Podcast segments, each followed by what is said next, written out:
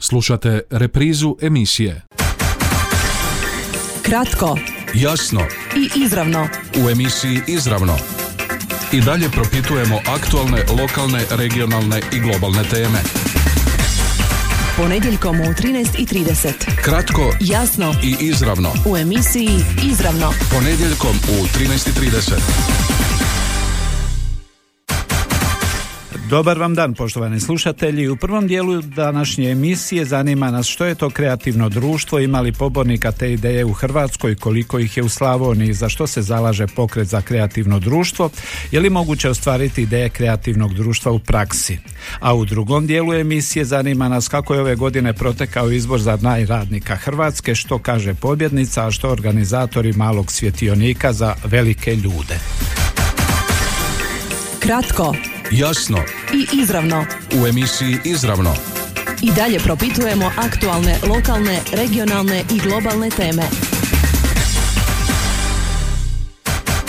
A o kreativnom društvu, kratko jasno izravno, u prvom dijelu emisije izravno odgovara Dražen Kasalo, volonter, neki kažu čak koordinator kreativnog društva Hrvatska.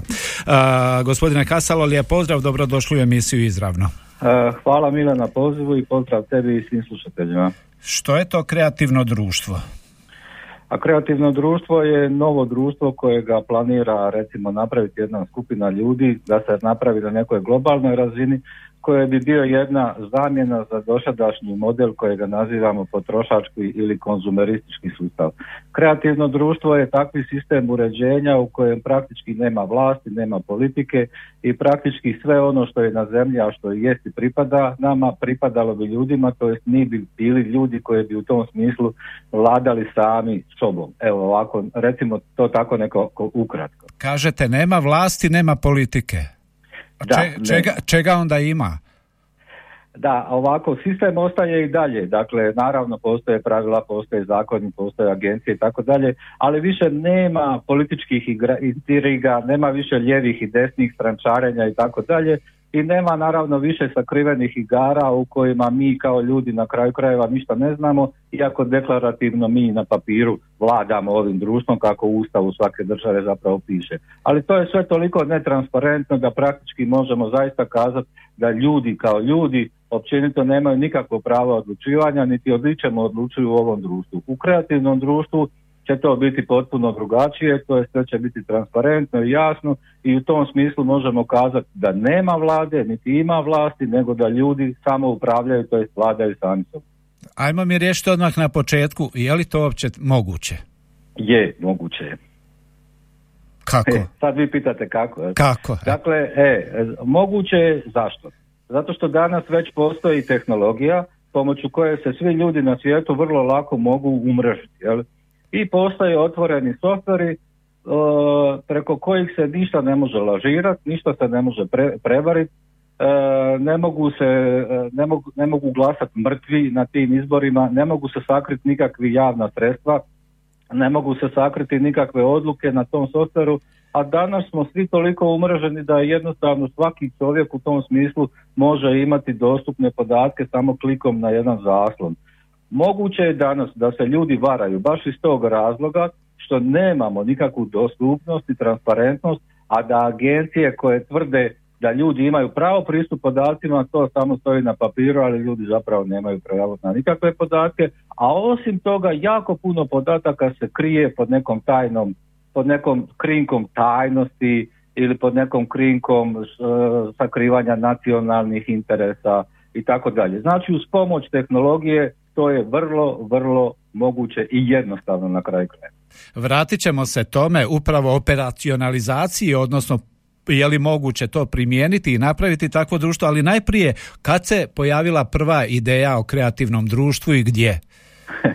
Pa ta ideja je stara tisućama i tisućama godina, zato što su ljudi odmah znali kako treba izgledati pravilno društvo. Dakle, to je društvo u kojem niko ne vlada nad nikim, u kojem sva sredstva za proizvodnju, kako se nekad govorilo, ili cijeli svijet, svi resursi pripadaju zajedničko svim ljudima. Dakle, to nije recimo to tako hijerarhijski model, nego to je anarhijski model. Dakle, model u kojem postoje pravila, ali niko nije recimo to tako iznad nekoga, nikoga drugoga, naravno nije ni iznad pravila. U ovom modernom smislu, kako vi sad mene pitate, ova ideja se je pojavila prije nekih desetak, 15 godina u Ukrajini od međunarodnog javnog pokreta koji je tada nije bio međunarodan, nego je bio onako lokalan, ali zbog izvaredno interesantne ideje, jako dobro prezentiranje, objašnjenje, činjenični, recimo to tako, potkrijepljenje.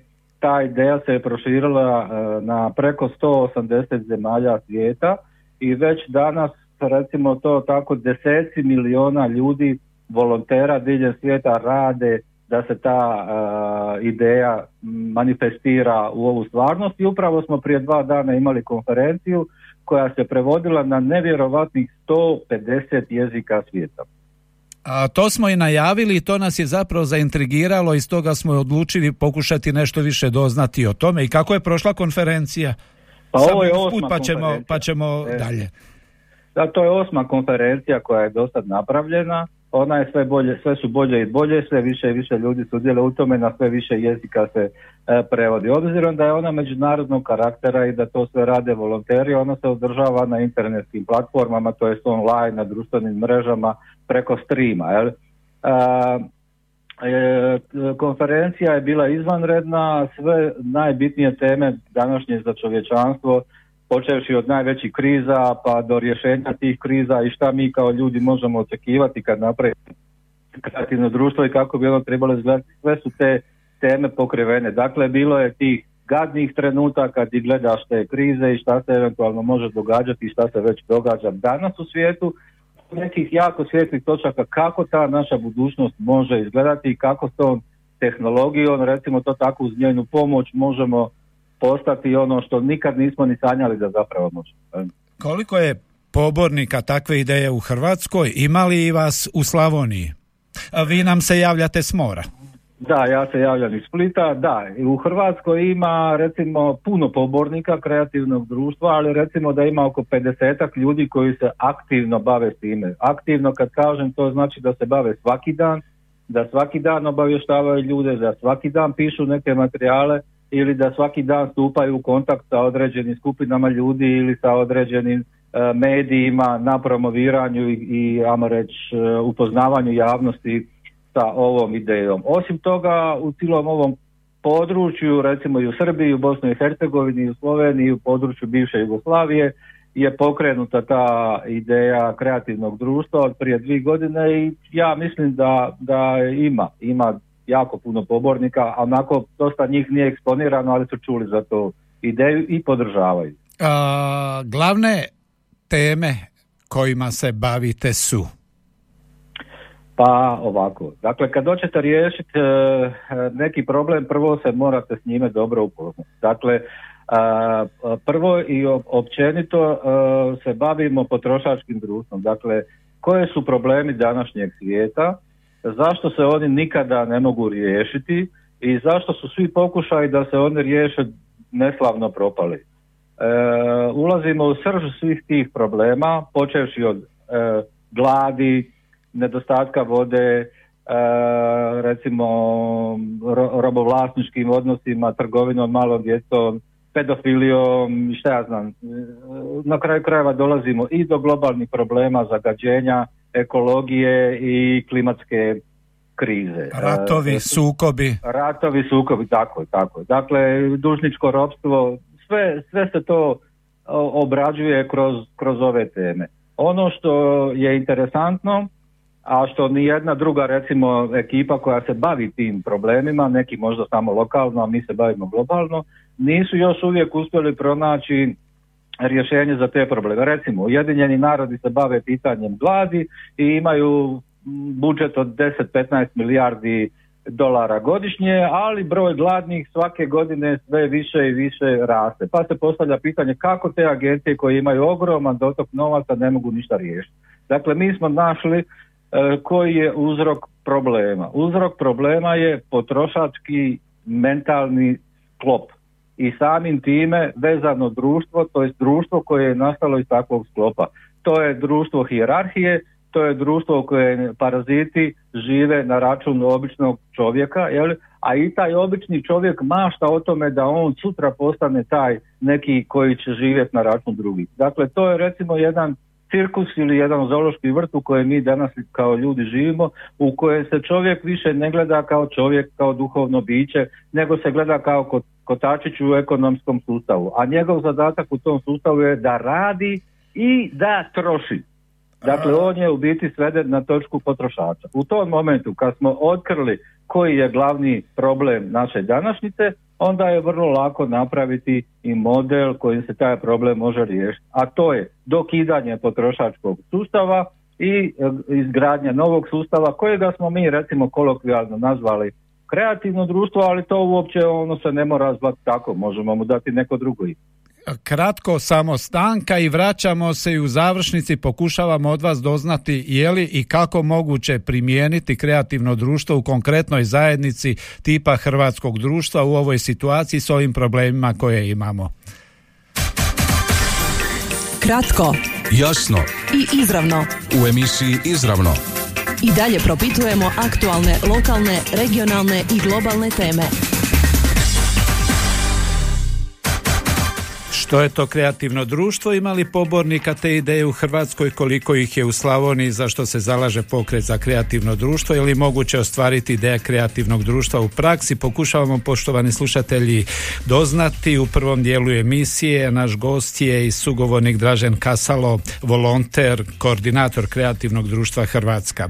Gospodine Kasalo, evo za početak, uh, odnosno za, ključak nekako ovog vašeg uh, nastupa u emisiji izravno e, ne zvučili malo utopistički. E, mi smo se do sad naslušali kritika potrošačkog društva konzumerizma, međutim pokazala je povijest, dosadašnji povijesni tijek da zapravo je to najmanje loše društvo. U sve one negativnosti koje ste vi spomenuli, koje će potpisati svi kritičari, pobornici, svi opet hrle u to potrošačko društvo.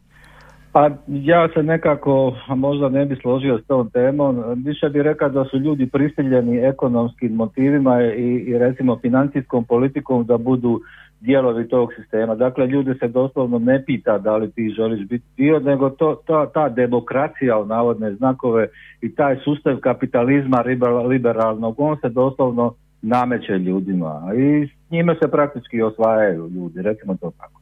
S druge strane, ideja često ljudi govore da je to utopija.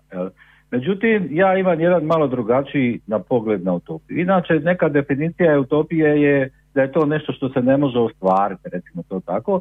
Ili definicija, druga definicija utopije bi bila da je to djelovanje u pravcu u kojem nema nikakvog rješenja ili cilja ili recimo to tako da je to neko uzaludno djelovanje. Pa kad neko radi, radi, radi, a ništa na kraju ne postigne, onda to nazivamo utopijom. Dakle, ja mislim da mi trenutno sada živimo u utopističkom društvu. Zašto?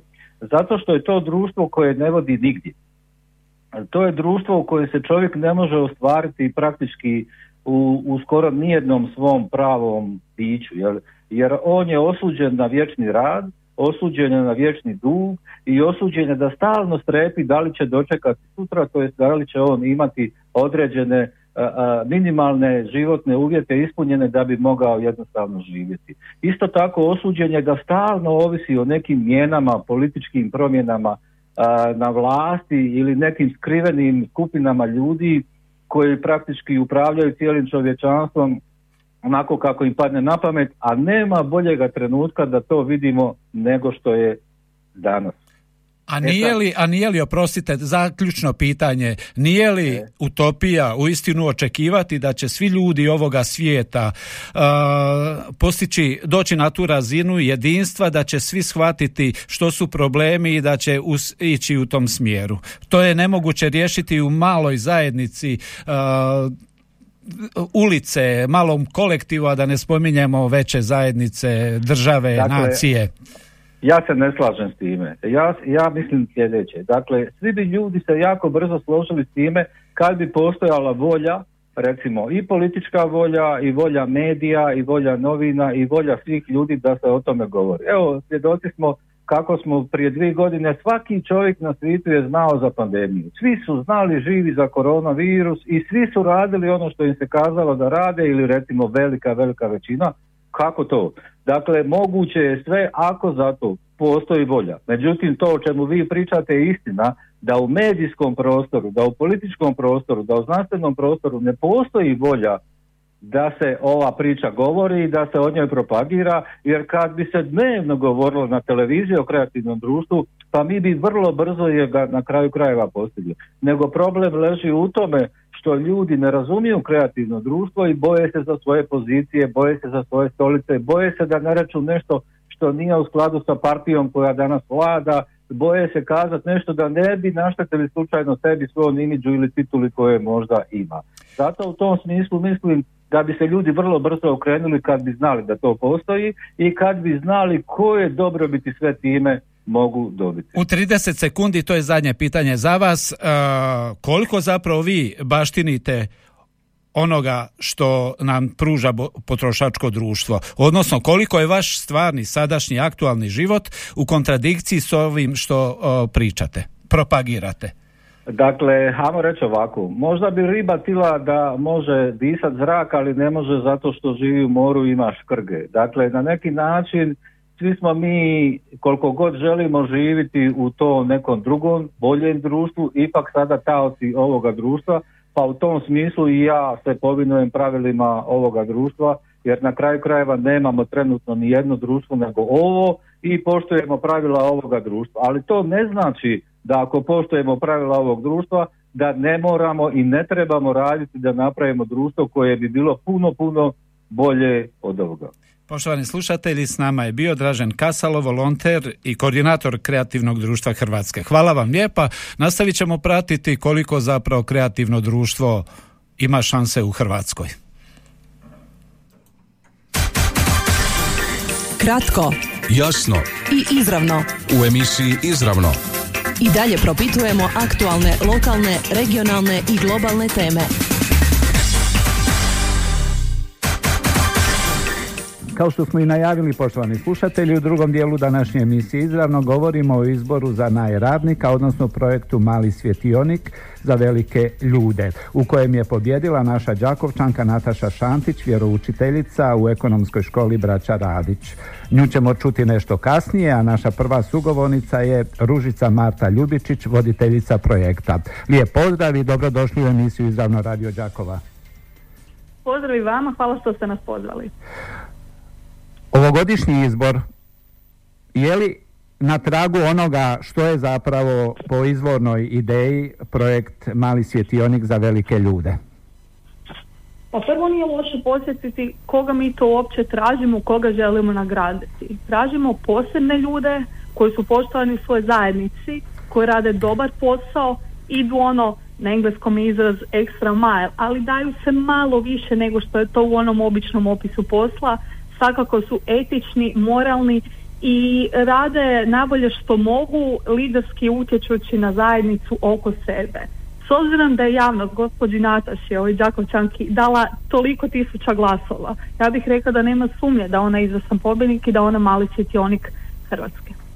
Ajmo podsjetiti zapravo uopće da, da naši slušatelji dobiju, iako smo o tome govorili, iako ste imali vi prigodu zapravo u našem informativnom programu to pojasniti, još jednom kako se zapravo bira najradnik, odnosno koliko je bilo prijedloga i u konačnici čiji je izbor? Svakako. tijek malog svjetionika svake godine izgleda dosta slično, otprilike ide ovako. U kolovozu raspisujemo natječaj, pozivamo javnost da prijavi svoje kandidate i to doslovno vi možete prijaviti neku svoju kolegicu, neko može čak i poznanike, prijatelje prijaviti, ali bitno je da se opisuje onaj aspekt rada. Ove godine smo primili gotovo 800 prijava, strašno velik broj. Nakon što primimo prijave, imamo komisiju, ove godine ona imala 22 E, člana, inače dostupna je vidljiva je na našoj web stranici, volimo da su stvari transparentne i po PS-u, tako, kako se već kaže. I komisija zatim čita sve te prijave, njih gotovo 800 i ka, izabire one najbolje. ti najbolji e, predstavlja naše finaliste, to su naših top 10. I evo uz gospođu Natašu ušlo je još devet drugih fenomenalnih kandidata i mali svjetionik zapravo svih desetorica smatra e, dobrim, dobrim radnicima i dobrim primjerima e, kako treba raditi u Hrvatskoj. Ipak ono što prepuštamo javnosti i tu da kako ostajemo potpuno transparentni i dosljedni našim, naše viziji i misiji je da javnost odabere pobjednika ili pobjednicu. I ove godine hrvatska javnost je bez sumnje izabrala gospođu Natašu Šantić sa preko 3000 glasova. To je, to je toliko impresivan rezultat i evo još jednom čestitke idu vama i vaše sugrađanki što je postigla tako prekrasno prvo mjesto. Um, želim samo još jedno naglasiti da damo sve od sebe da proces i svi detalji uvijek budu vrlo detaljno opisani, odgovaramo na sve upite, a naravno uvijek ostavljamo prostora da je uh, da se nešto može napraviti i bolje sljedeće godine. Tako da sve one koji imaju nekakvo razmišljanje pozivamo da se jave nama isto tako direktno na naš e-mail.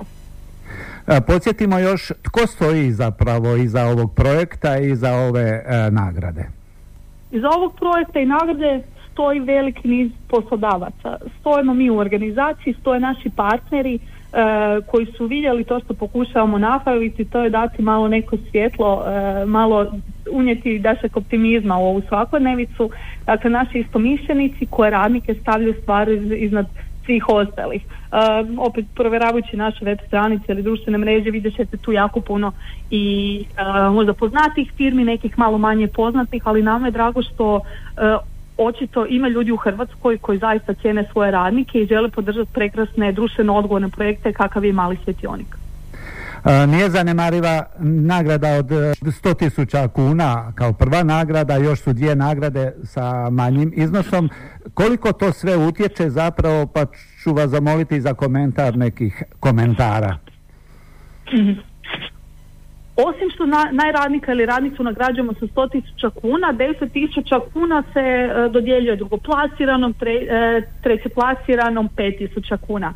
Ove godine i drugoplasirani i trećeplasirana su toliko e, fenomenalni ljudi, jako mi je drago da su se i oni našli, amo reći, na tom nekom tronu. Na drugom mjestu bio nam je Marin iz Splita koji je primio 10.000 kuna, e, evo upravo smo jutro zbacili pogled na njegove Facebook statuse, on je toliko sretan i ponosan što je sudjelovao u izboru i što je i tako srdačno prihvatio tu nagradu, a gospođa Ana, naša treća plasirana, ona nam je pak iz Zagreba, cijela podrška oko nje i iz škola, ona inače teta slimačica, e, sva djeca su stala uz nju, tako da je prekrasno da oni također vide e, znače te nagrade i da zajednica oko njih e, da im daje podršku, biti pokazuje koliko je sretna oko njih. Tako da evo i gospodin Marin e, i gospođa Ana drugo i treće mjesto su možda ne toliko sretni koliko gospođa Nataša, ali e, kako su sami oni rekli, jako ponosni što su sudjelovali u projektu i što su dobili nagrade koje jesu.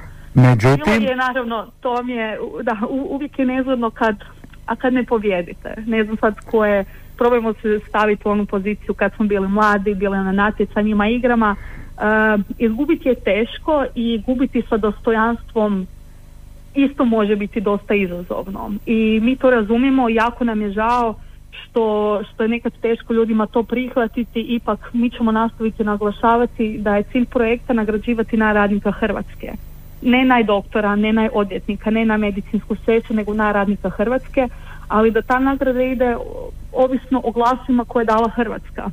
Kako je on slučaju više nego jasno i transparentno koga je Hrvatska odabrala, mi, mi tu nemamo izbora nego pozvati se oni koji možda nisu pobjedili da ipak uzmu ono pozitivno iz ovog cijelog iskustva i da se svi fokusiramo na to da jesmo ispričali neke lijepe priče koje bi inače ostali neispričanima i da budemo sretni zbog onih koji jesu na tom tronu Jesu li do vas stigli ovi komentari po društvenim mrežama i koliko su to, jesu li na bilo koji način što mislite zasjenili ovu ideju, odnosno je li malo zatamnio mali svjetionik? Pa sada sam se donekle referirala baš na taj dio, ali mi nekako odbijamo tu ideju da nas nešto zatamni. Um, uvijek kad radite nešto novo, malo drugačije, bude neke skepse, sama ideja da se rekom u Hrvatskoj bez lažnih obećanja ili bez zahtjeva dijeli novac je sama po sebi dosta hrabra i dosta inovativna. Tako da uvijek očekujemo i jesmo spremni na to da će biti sumnji propitkivanja. Žao nam je što možda je moguće u nekim slučajevima odabrati neki konkretni način, nešto konstruktivnije nego što se desi kada možda do neke priče dođe na društvenim mrežama, ali opet ne možemo utjecati na sve ljude, ne možemo kontrolirati sav internet, niti želimo, uh, pozivamo ljude na, ako imaju kritike koje su konstruktivne, da pače da nam se jave, ali ipak da probaju biti optimisti i pozitivni ljudi, jer biti negativan, širiti um, sumnju, potjerivati možda nekakve napetosti, to jednostavno nije naš način i odbijamo sudjelovati u tom, uh, u tom obliku. I završno, je li počinje već priprema za mali svjetionik sljedeće godine? Ne, još, još je sve friško, idemo još malo sumirati dojmove, idemo uživati u ovogodišnjoj pobjednici, idemo pratiti sljedećih dana i e, možda neke njene doživljaje, njena iskustva, e, nadamo se privući pozornost samo na ono pozitivno, vidjeti malo kako se o njoj piše, kako su njeni sugrađani ponosni na nju, pa ćemo onda lako dalje. Hvala vam što ste bili gošća emisije Izravno. Hvala vam. Do slušanja. Kratko, Jasno i izravno. u emisiji Izravno. I dalje propitujemo aktualne, lokalne, regionalne i globalne teme. A na kraju današnje emisije poslušajmo i ovogodišnju pobjednicu malog svjetionika, Đakovčanku Natašu Šantić, vjeroučiteljicu u ekonomskoj školi Braća Radić. Evo sve vas e, lijepo pozdravljam. E, još uvijek sam pod dojmom jer nisam očekivala da ću biti pobjednica i to je zaista bilo jedno veliko iznenađenje. E, svi kandidati su imali jednake uvjete i jednostavno e, presudio je broj glasova. E, naravno da sam pod dojmom i evo e, ljudski je biti sretan i opet s druge strane osjećam i jednu odgovornost vezano za samu nagradu. Nije zanemariva nagrada, 100.000 kuna, koliko vam je to bilo važno, koliko je sada važno i ono što smo već razgovarali o tome što ćete Da. s tim. E, Pa već sam rekla, dakle, novac ima svoju vrijednost tek kada se e, daje u ispravne svrhe i kada se na neki način dijeli. Meni e, nije bila motivacija dobiti tih 100 tisuća kuna, jer jednostavno ja sam živjela i prije bez 100 tisuća kuna i živjet ću i dalje s njima ili bez, ali evo na neki način svakako je, vjerujem svaki kandidat je možemo reći priželjkivao možda da bi mogao biti pobjednik i da bi osvojio taj novac. Što se tiče e, samoga dobitka, ja sam i prije govorila kako bih dio e, sredstava, dakle jednu svotu dala udruzi Plavi Kaputić i e, koju vodi Vukovarka Željka Jurić Mitrović koja otvara kuću sjećanja Plavi Kaputić i u kojem će biti u kojoj će zapravo biti e, muzej i sjećanje na stradalu djecu u Domovinskom ratu bez obzira na nacionalnu i vjersku pripadnost i također sam rekla da ću nešto sredstava dati i e, udruzi Svetoga Vinka koja e, se brine za siromašne u Đakovu i u okolici i ostajem kod toga. Kako su vaše kolege, vaši najbliži prihvatili ovu informaciju, odnosno prokomentirali i doživjeli ovaj vaš uspjeh? E, moram reći da sam e, dobila jako puno riječi podrške s obzirom da smo u subotu bili u Zagrebu na Interliberu i zaista su i svi moji učenici, prijatelji, kolege zaista e, sretni što sam uspjela i rekli su e, zasluženo je jer me poznaju i znaju koliko radim. Stalno dobivam riječi podrške i iz cijele Hrvatske i iz inozemstva. Evo moram istaknuti, dobila sam i riječi podrške gospodina i gospođe e, iz Darde koje sam susrela zadnji put 2000. godine s kojima sam putovala u Englesku u jedan projekt The Bench Višea, dakle koji je također promicao jednakost svih bez obzira na nacionalnu i vjersku pripadnost. Ljude nisam čula evo 22 godine i javili su mi se kako su vidjeli i zaista koliko me poznaju da je nagrada otišla u prave ruke. Dakle, sa svih strana dobivam podršku i e, od e, iskrenih ljudi zaista e, nijedan komentar nije bio u nekom drugom smjeru. Ali naravno postoje i oni koji se ne mogu s time pomiriti, koji imaju nekakva drugačija svoja uvjerenja, ali ja na to ne mogu utjecati. Evo upravo sam to htio i pitati, a kako komentirate zapravo tu činjenicu, je li to na neki način zasjenilo mali svjetionik? Pa znate što, razmišljam ovako ljudski. Ima li nešto kod nas u našem društvu da može proći lijepo, a da se ne napravi neki skandal? To mi je zaista onako žalosno i e, zar e, ljudi, e, zašto se ljudi ne mogu nositi s nečim uspjehom ili evo na primjer i ovom nagradom, možda zato što sam vjeroučiteljica i što sam žena, dakle ja ne vidim u čemu je tu problem i evo ovim putem bih htjela reći, naravno da su došle do mene i neke informacije, demantiram sve te lažne, neutemeljene i neargumentirane komentare. Kao što sam rekla, svi kandidati imali su jednake uvjete i sve je od početka bilo transparentno. Na, nažalost, jedna kandidatkinja iz Vukovara, to jest iz Borova sela, gospođa Slavica Janković i njeni glasači očito se ne mogu nositi s njenim rezultatom i onda blate cijeli projekt i mene kao pobjednicu moram reći da ta, ja o tom projektu nisam znala i kad sam sad to malo istražila, pogotovo nakon svih ovih navoda, dakle sam projekt promovira ljudski rad i radne kvalitete pojedinca, nikoga ne diskriminira po vjerskoj, nacionalnoj ili bilo kojoj drugoj osnovi i niti nagrađuje naj, takozvani možemo reći najteži posao, nego jednostavno nagrađuje neke kvalitete pojedinca kako on taj posao radi i tako dalje. Smatram da su povrijeđena moja temeljna e, ljudska, profesionalna prava i osjećaji i nekako izgleda mi da je zapravo najveći problem što je pobjednica vjeroučiteljica. To naravno znamo za takve diskurse u našem društvu. E, dakle, to nije bio izbor za najradnika, e, to je bio zapravo izbor za najradnika, a ne za najnagradu. Ja se nisam ni za kakvu nagradu borila. Ja jednostavno prihvatila sam tu čast da budem u tih prvih deset, ali evo, glasovi su rekli da sam, da sam ja e, taj najradnik i evo to je tako e, prošlo i na ovaj način tim komentarima e, smatram da sam diskriminirana i da sam čak izvrgnuta ruglu i to na osobnoj, vjerskoj, nacionalnoj i profesionalnoj osnovi.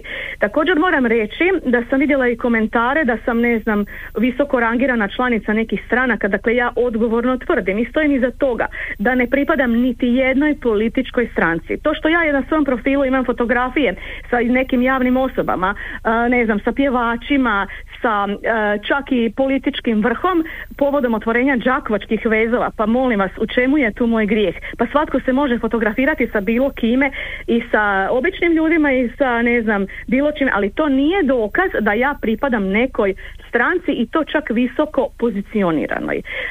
Svoje navode naravno mogu potkrijepiti relevantnim dokazima i evo žalosna sam jer očito naše društvo i neki pojedinci ne razumiju vrednovanje temeljnih vrijednosti kao što su rad i poštenje i bez obzira tko je koje vjerske vjeroispovijesti ili bilo koje nacionalne nacionalnog određenja dakle zaista sloboda vjeroispovijesti je pravo svakoga pojedinca i evo kažem na kraju nevjerojatno mi je koliko daleko može ići ljudska zavist i ljudska zloba.